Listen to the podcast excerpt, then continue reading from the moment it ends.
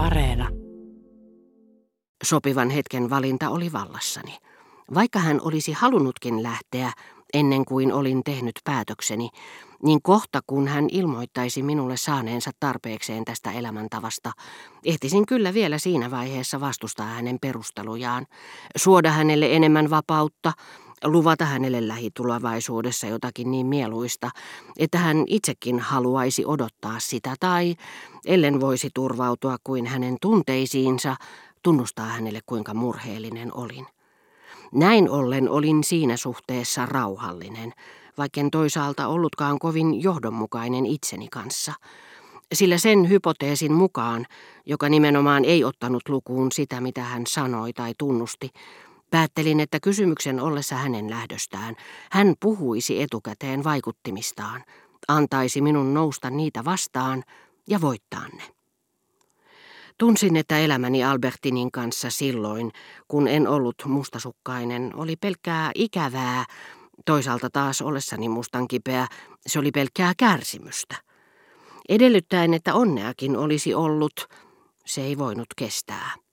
Sama viisauden henki kuin kerran Balbekissa, sinä iltana, jolloin olimme olleet niin onnellisia Madame de Grandbremerin vierailun jälkeen, neuvoi minua jättämään hänet sillä tiesin, että pitkittämällä en voittaisi mitään. Toisaalta kuvittelin vieläkin, että muisto, joka minulle hänestä jäisi, olisi eräänlaista värähtelyä, ikään kuin pedaalin pitkittämä eron hetkemme oma sävel. Siksi halusin valita hellän hetken, jotta juuri se jatkaisi minussa värähtelyään. En saisi olla liian vaativainen, odottaa liikaa. Oli syytä olla viisas. Ja sittenkin Olinhan odottanut niin kauan, että olisin hullu, ellen osaisi odottaa vielä jonkin aikaa. Sen sijaan, että alistuisin vaaraan joutua kuohuksiini hänen lähtiessään, niin kuin ennen vanhaan, kun äiti poistui vuoteeni vierestä toistamatta hyvän yön toivotustaan, tai kun hän hyvästeli minua rautatieasemalla. Kaiken varalta hyvittelin häntä entistä enemmän, kykyjeni mukaan.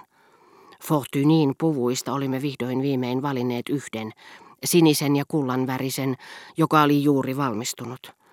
Ja olin kuin olinkin tilannut myös ne viisi, joista hän oli kaiholla luopunut tämän suosikkinsa takia. Eräänä keväisenä iltana kahden kuukauden kuluttua hänen tätinsä paljastavasta kertomuksesta antauduin sittenkin vihani valtaan.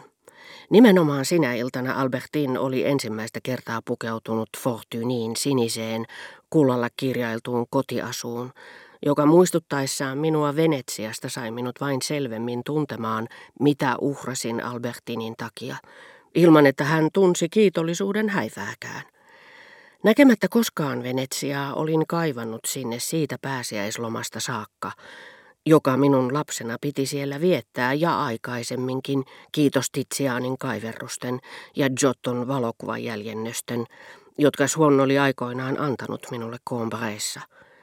Fortunin puku Albertinin yllä vaikutti sinä iltana tuon näkymättömän Venetsian houkuttelevalta varjokuvalta.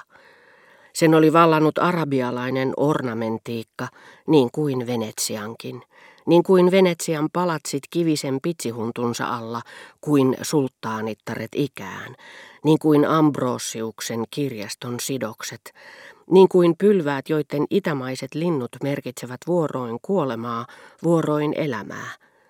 Nämä koristekuviot toistuivat kankaan läikkeessä, kun se katseeni siinä siirtyessä muuttui syvän sinisestä sulaksi kullaksi – muuntui yhtä salaperäisesti kuin Gran Canalen sini hehkuvaksi metalliksi gondolin keulan sitä halkoessa. Ja hihat oli vuorattu vaalean kersikanpunaisella, niin tyypillisesti venetsialaisella värillä, että sitä kutsutaan tiepolon punaiseksi. Päivällä François oli tullut sanoneeksi minun aikanani, ettei Albertin ollut koskaan tyytyväinen, jos pyysin sanomaan hänelle, että lähtisin ulos hänen kanssaan tai en lähtisi, että auto tulisi hakemaan häntä tai ei tulisi, hän melkein kohautti olkapäitään ja vastasi hädin tuskin kohteliaasti. Kun sitten sinä iltana tunsin hänen olevan huonolla tuulella ja ensimmäinen helleaalto oli käynyt hermoilleni, En voinutkaan pidättää kiukkuani, vaan syytin häntä kiittämättömäksi.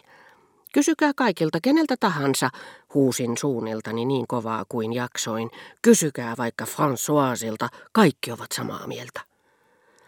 Mutta siinä samassa muistin, että Albertin oli kerran sanonut, kuinka pelottavalta minä hänen mielestään näytin, kun olin vihoissani, ja oli soveltanut minuun Esterin säkeitä. Jugez combien se front irrité contre moi, dans mon âme troublée et du jeté de moi. Hélas, sans frissonner quel cœur audacieux soutiendrait les éclairs qui partent de vos yeux. Kuvitelkaa, kuinka tuo vihastunut otsa on kauhua kylvänyt mieleeni järkkyneeseen, kenen rohkea sydän väräjämättä sietäisi salamat, misinkoovat silmistänne.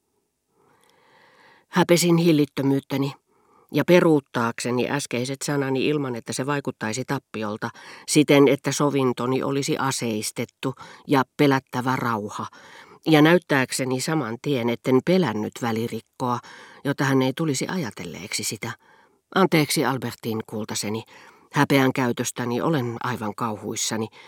Ellemme enää tule toimeen keskenämme, jos meidän kerran on erottava, se ei saa tapahtua tällä tavalla. Se ei olisi meidän arvoistamme.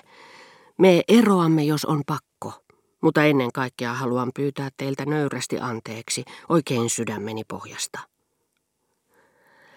Ajattelin, että hyvittääkseni äskeisen ja varmistautuakseni hänen suunnitelmistaan jäädä tänne toistaiseksi, tai ainakin siihen saakka, kunnes André olisi lähtenyt, mihin oli aikaa kolme viikkoa, minun kannattaisi keksiä jo huomispäivänä suurempi ilo tai huvitus kuin mitä tähän mennessä olin hänelle suonut, ja tarpeeksi pitkällä tähtäimellä. Niinpä, koska kerran hälventäisin aiheuttamani mielipahan, minun kannatti kenties käyttää tilaisuutta hyväkseni, näyttääkseni, että tunsin hänen elämänsä paremmin kuin hän luulikaan. Lohdulliset puheeni saisivat hänet huomenna unohtamaan huonon tuulensa, mutta varoitus pysyisi hänen mielessään. Tyttöseni, pyydän anteeksi, etten äsken hillinnyt itseäni, mutta en ole aivan niin syyllinen kuin luulette. Ilkeät ihmiset yrittävät riitaannuttaa meidät. En ole koskaan viitsinyt puhua siitä, jotta en huolestuttaisi teitä, ja loppujen lopuksi tietyt ilmiannot ovat todella järkyttäneet minua. Päätin käyttää hyväkseni kuulemaan ja osoittaa, että oli nyt perillä Balbekista lähdön syistä. Te siis tiesitte, että neiti Töön oli määrä tulla Rova Verderanin luo sinä iltapäivänä, jolloin lähditte Trocaderohun. Hän punastui. Niin tiesinkin. Voitteko vannoa, ettei se johtunut halusta uudistaa suhde hänen kanssaan? Totta kai. Mutta mitä varten uudistaa? Ei meillä ikinä ole ollut suhdetta, vannon sen. Olin todella pahoillani kuullessani Albertinin valehtelevan tällä lailla, kieltävän ilmitotuuden, jonka punastuminen oli liiankin selvästi paljastanut. Hänen vilpillisyytensä suretti minua.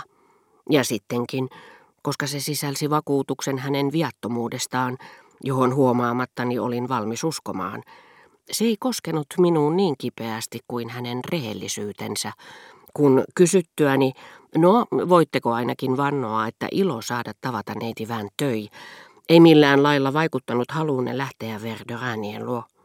Hän vastasi, ei, sitä en voi vannoa. Minua todella ilahdutti saada taas nähdä neitivän töi.